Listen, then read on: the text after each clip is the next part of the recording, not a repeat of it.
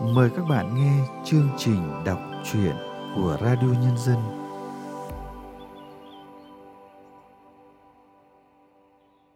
Các bạn thân mến, trong chương trình đọc truyện hôm nay, chúng tôi mời các bạn nghe truyện ngắn Cỏ bên kia đồi của tác giả Hoàng My qua sự thể hiện của Lê Vi.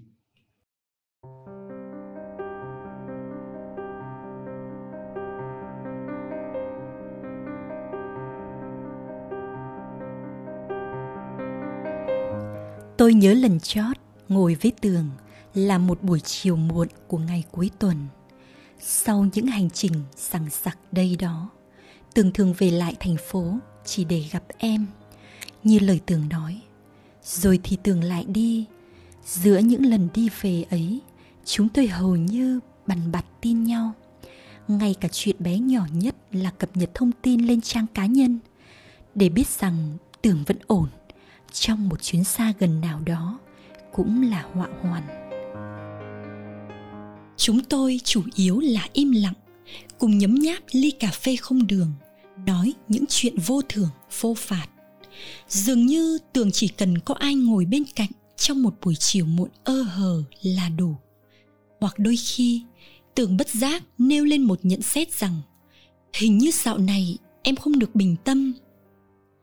Tôi cười rất nhẹ phải hiểu nhau đến thế nào, trải đời tới một mức nào đấy, người ta mới nhận ra những sao động giấu kín trong tâm tư, ẩn dưới vẻ bình lặng cao nhất của một người đàn bà, luôn đi nhẹ, nói khẽ và cười cũng thật nhẹ như thế.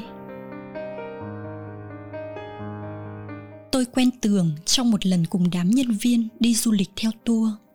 Kiểu rẻ tiền tiết kiệm ngắn ngày chẳng phải vì tôi không có điều kiện để tận hưởng những chuyến đi tốt hơn, mà vì tôi nào biết tìm ra đâu bạn đồng hành.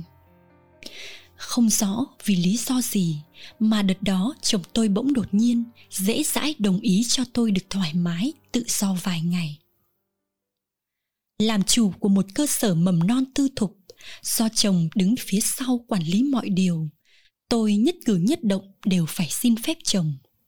Anh không tin ai ngay cả vợ mình. Với anh, ai cũng sẽ phản bội ngay khi có thể.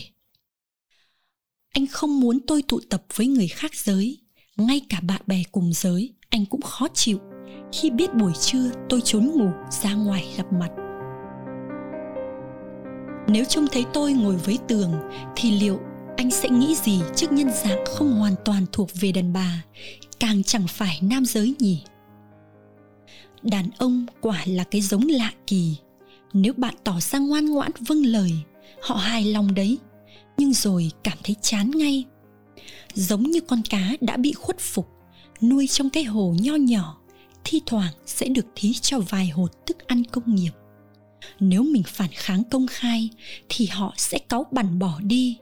Hoặc tệ hơn, họ âm thầm nuôi thêm một, hai con cá nữa, để cái hồ thêm phần nhộn nhịp những con cá chung một cái hồ ấy, biết hoặc không biết nhau, vẫn hồn nhiên, vô tư hoặc muộn phiền bơi lội trong sự bó buộc hạn hẹp kia, chấp nhận mấy hột thức ăn công nghiệp được thả xuống vào cái thời khắc bất kỳ. Tự cô đơn ngắm phút cái đuôi rực rỡ của mình mà quên mất, ngay cả cá thì cũng phải thuộc về ánh sáng, về những điều đẹp đẽ và công khai dưới ánh mặt trời. Giỏi ngoại ngữ, tường làm hướng dẫn viên cho vài tour nước ngoài. Với đa số khách bình dân ở độ tuổi trung niên, đã kinh qua nhiều năm buôn bán tích cóp và ổn định. Giờ là lúc họ tận hưởng bằng cách đi du lịch. Hộ chiếu của bà đóng dấu được mấy nước rồi. Đợt này bọn mình đi dubai chơi nhé, cho nó hoành loanh quanh khu đông nam á mãi, quê một cục. Họ lao sao ngồi vào bàn ăn, nhanh chóng gắp chia cho bằng hết những thức ăn vừa được phục vụ bưng ra, để rồi sau đấy bỏ mứa lại trên cái dĩa riêng của mình.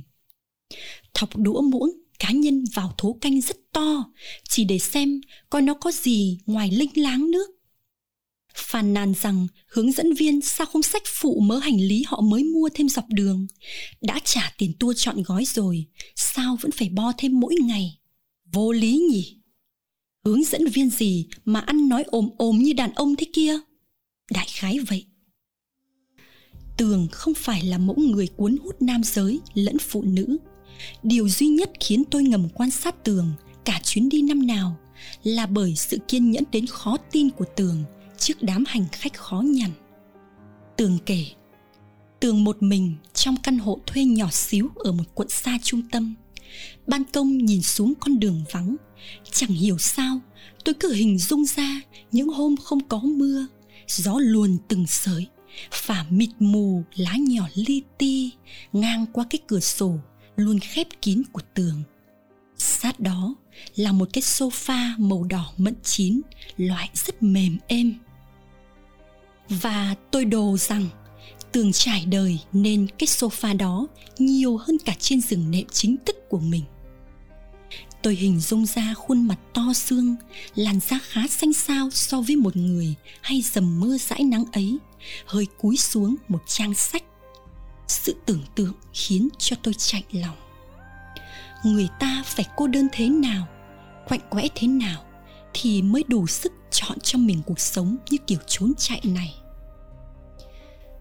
Đôi lần trong những cuộc gặp tường về trước, để tôi ngồi lại với cái mặt bàn nhiều vết sạch ngang dọc. Tựa hồ khuôn mặt của một người đàn ông đã kinh qua sóng gió dạn dày chầy xước, trải đời, cam chịu một cách bao dung. Đàn ông sinh ra không phải để thánh thiện. Điều ấy đồng nghĩa với bất tài lười biếng và ki bo. Tường từng vu vơ thế, như một cái đích hướng tới. Chỗ này, tôi từng có lần ngồi một mình. Hôm đó là vừa qua đầy tháng của hai đứa con gái sinh đôi. Nghĩ xem, mới hơn 30 ngày thôi, tôi đã là gái hai con. Bà bầu thành bà đẻ. Tường bảo, tường đếm ngày tôi nằm ổ, tôi cũng đếm từng ngày tôi không có nhiều bạn bè. Và chăng đủ can đảm để thổ lộ cùng ai rằng mình đang tồn tại trong cái vỏ bọc sang trọng đủ đầy ấy, như một hình nhân múa rối chuyên nghiệp. Nên những ngày ở cữ mặc đồ dài, tai nhét bông gòn, tránh xa mọi phương tiện liên lạc lẫn thăm nom trò chuyện ấy, khiến cho tôi ngộp thở vì lạc loài. Tường có lúc cao hứng thổ lộ từ bé vẫn luôn ao ước một cái tổ ấm đúng chuẩn. Có vợ chồng, con cái ngồi quanh mâm cơm. Như em đang có, tôi chưng hừng muốn hỏi thẳng tường rằng, hạnh phúc nhỏ nhặt ấy có tồn tại thật sao? Mà phải tha thiết. Hay người ta vẫn thường ảo tưởng là cỏ bên kia đồi thì sẽ tươi và xanh hơn bên này? Rồi giật mình hiểu ra những bé mọn tầm thường kia đối với một người như tường là quá sức với tường bỗng như chợt nhớ ra là mình đã vượt qua cái thói quen kiệm lời, tiếp tục câu chuyện bằng một nụ cười ơ hờ trên khuôn mặt, khó tìm thấy nét đàn bà ông trời đã bận rộn nên lơ đễnh khi tạo cho tường một số phận chẳng sạch sòi. tôi hay tự hỏi tường giờ đang ở nơi đâu với đôi chân luôn xê dịch của mình? Có biết tôi khát thèm cuộc sống đa dạng dày đây mai đó của tường? Tôi ước mình được rời khỏi thành phố, xuống một sân bay xa lạ mù sương, hay một nhà ga tỉnh lẻ nào đấy, một mình. Không nhất thiết phải đi xem hết lăng tầm kiến trúc này nó cũng chẳng bỏ tiền ra để leo đến tầng lầu của tòa nhà cao nhất thành phố. Tôi chỉ cần được hít thở dưới một bầu trời khác. Không phải vì trốn mình khỏi sự cô độc, mà vì trăm năm hữu hạn, trời xứ này xanh khác với nơi kia hẳn rồi. Cuộc sống của tường dường như quá xa lạ và quá cao siêu với tôi. Một phụ nữ vụng về, nông choèn hời hợt tôi chẳng có sự mẫn cảm của tường, chỉ duy nhất những tranh vênh buồn bã là thật. Bơi giữa thành phố bé mọn mà mênh mông này quả là chẳng phải dễ dàng gì. Tôi không dám kể cho tường nghe về tuổi thơ, về thanh xuân vội vàng yêu đương vì sợ ế, về mùi thuốc khử trùng và những thanh kim loại mang tên dụng cụ y tế va vào nhau rờn sớn trong một hai lần ra vô chốn ấy, để chối bỏ, để biết mình dẫu có thuộc về nơi dường như luôn đơn thân trong nhà. Chồng tôi dường như muốn trả đũa cho cái thói cố đấm ăn xôi, đòi cưới cho bằng được của tôi bằng thái độ hờ hững. Ngay cả việc chúng tôi tốn tiền nhờ y học mà mãi mới sinh được con cũng là do lỗi của người đàn bà không biết giữ gìn. Đàn bà dễ dãi từ thời trẻ. Chắc là cái thói ấy nó ăn vào trong máu rồi. Làm sao thay đổi được? Trong những giấc ngủ nhầu nhĩ nhuốm màu tạm bợ tôi vẫn luôn nghĩ rằng ừ thì mình cố lên. Biết đâu tuần sau, tháng sau, năm sau, mười năm sau, mọi thứ sẽ khác. Biết đâu đấy chả lẽ đời cứ thế này? Ngày nào cũng lên trường, coi ngó giám sát, nhắc nhở canh chừng. Thu tiền xé biên lai, được chồng đối đãi ân cần vào những hôm lúa về kho dịp đầu tháng. Rồi sau đó ngóng ngóng chờ tháng sau, cái vòng tròn ấy sẽ lặp lại từ đầu. Đâu đó tôi đọc được một tuyên ngôn rằng, an toàn là nguy hiểm cuộc sống với những giới hạn bảo đảm của nó khiến tôi không hiểu nổi mình đang ngong ngóng điều gì ở phía trước. Rằng một hôm nào đó, tôi sẽ được làm thứ mà mình thích. Diện một cái quần sọc ngắn với áo thun và đi lơn tơn ngoài đường, không bị ám ảnh bởi ý nghĩ lỡ có ai đó đánh giá. Nói năng với những người đàn ông xuất sắc hoặc tầm phào, thô kệch hoặc tinh tế, dịu dàng hoặc lỗ mãng, thành công hoặc ấp ủ. Tất cả như không hề sinh ra để dành cho tôi. Người đàn bà luôn phải loay hoay chứng tỏ mình nghiêm trang đứng đắn bên chồng. Tôi đứng tần ngần ở cổng của cái khách sạn nằm khuất sau một con hẻm nhỏ. Có hai hàng trúc rất cao và dợp tỏa ra thứ bóng mát, đủ khiến cho người ta không biết đấy là ngày hay đêm dẫu thế, tôi vẫn nhận ra chiếc xe quen thuộc của một người đàn ông quen thuộc. Nhưng tâm hồn họ, suy nghĩ của họ, mọi thứ thuộc về họ, tôi chỉ thấy bề ngoài chứ chưa từng một lần nắm bắt. Ngay cả chuyện ai đó vì lý do gì đã nặc danh bắn tin cho tôi tôi cũng không hiểu được ngọn nguồn. Vội vã kết hôn, lập cập làm vợ rồi làm mẹ, cất mảnh bằng loại khá đi cuối cùng được chồng tạo cho một vị trí xã hội hơn người. Tôi còn đòi hỏi gì nữa mà phải bắn nhắn ơ kìa! Tôi hôm ấy không về nhà mà bắt xe lên tận sân ga. Không một phút dừng lại để nghĩ ngợi. Tôi mua một chiếc vé tàu xa nhất có thể. Tôi muốn được một mình, chí ít là trong khoảnh khắc này. Mặc kệ tất cả, mọi ràng buộc cấm đoán bỗng chốc thành lỗ bịch. Tôi phải được là tôi, mạnh mẽ và độc lập, giống như tường. Thế nhưng, sự bất an của một người đàn bà ít khi dám bước chân qua cái vòng tròn được vạch sẵn cứ lớn dần. Khi tàu ngang qua một cánh đồng buổi sớm, có mấy con bò gầy trơ xương đang gặm mớ cỏ hiếm hoi còn sót lại, thì tôi mở điện thoại. Bao nhiêu giờ đã trôi qua nhưng chẳng có gì ngoài vài cuộc gọi nhỡ đến từ một số lạ. Ai đã kiên nhẫn gọi cho tôi nhiều lần thế nhỉ? Một người thuộc cơ quan chức năng báo tin cho tôi là tường đã mất. Hẳn đã vài ngày hay cả tuần rồi, trong căn hộ cô đơn của tường. Ở một tình huống khẩn cấp thì sẽ liên hệ ai? Ghi sẵn trong ví của tường. Nhà chức trách tìm thấy số điện thoại của tôi.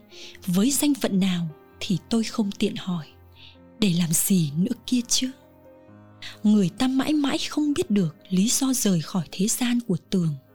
Một cơn ngộ độc hay trúng gió, một giấc ngủ vùi rồi đột quỵ, hay cái gì đó chẳng cần nguyên nhân rõ rệt. Người ta được sinh ra và chẳng được lựa chọn tôi dưng không nhớ tới cái câu ngớ ngẩn ấy. Được viết hay vẽ quấy phá trên bức tường của căn phòng khách nhỏ hẹp, có cái sofa màu đỏ mận nhà tường, mà có lần tưởng chụp cho tôi xem, để em có thể hình dung ra. Chẳng biết nó có ý nghĩa gì với tường, càng không rõ nó có liên quan gì tới nỗi trống rỗng và như bị rút cạn sinh lực của tôi lúc này. Tức thì như một nỗi hoang mang sợ hãi ở phía chân trời trước mặt. Khi tôi hiểu ra, người ta vừa loay hoay với những vấn đề của riêng họ, vừa bất lực, mải mê nhìn ngó bên kia đồi.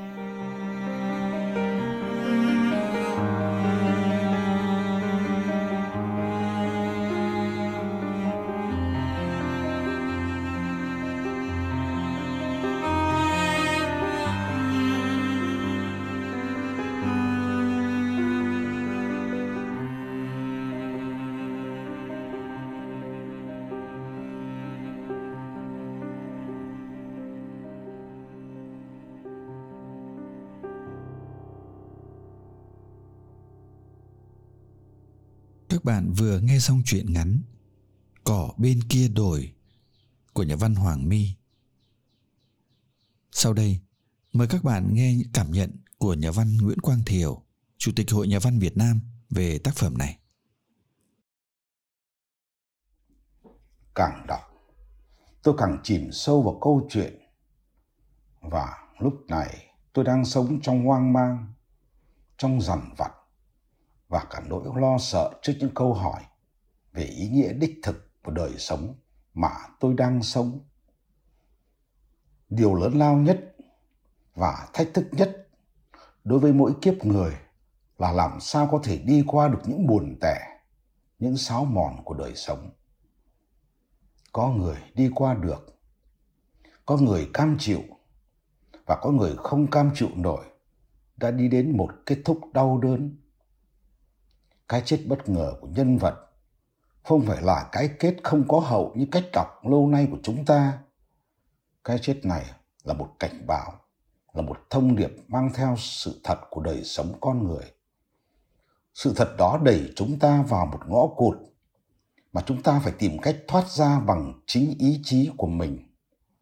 Chỉ khi đó, sự kỳ diệu của đời sống mới thực sự xuất hiện nhà văn Hoàng Vi đã kể câu chuyện này đầy dụ ý và có khả năng đẩy ngôn ngữ tình tiết của văn chương thành một đời sống mà tôi có cảm tưởng chính tôi đang sống hay đang là nhân chứng của đời sống ấy. Chương trình đọc truyện của chúng tôi xin tạm dừng tại đây. Hẹn gặp lại các bạn vào chương trình sau. Thân ái, chào các bạn.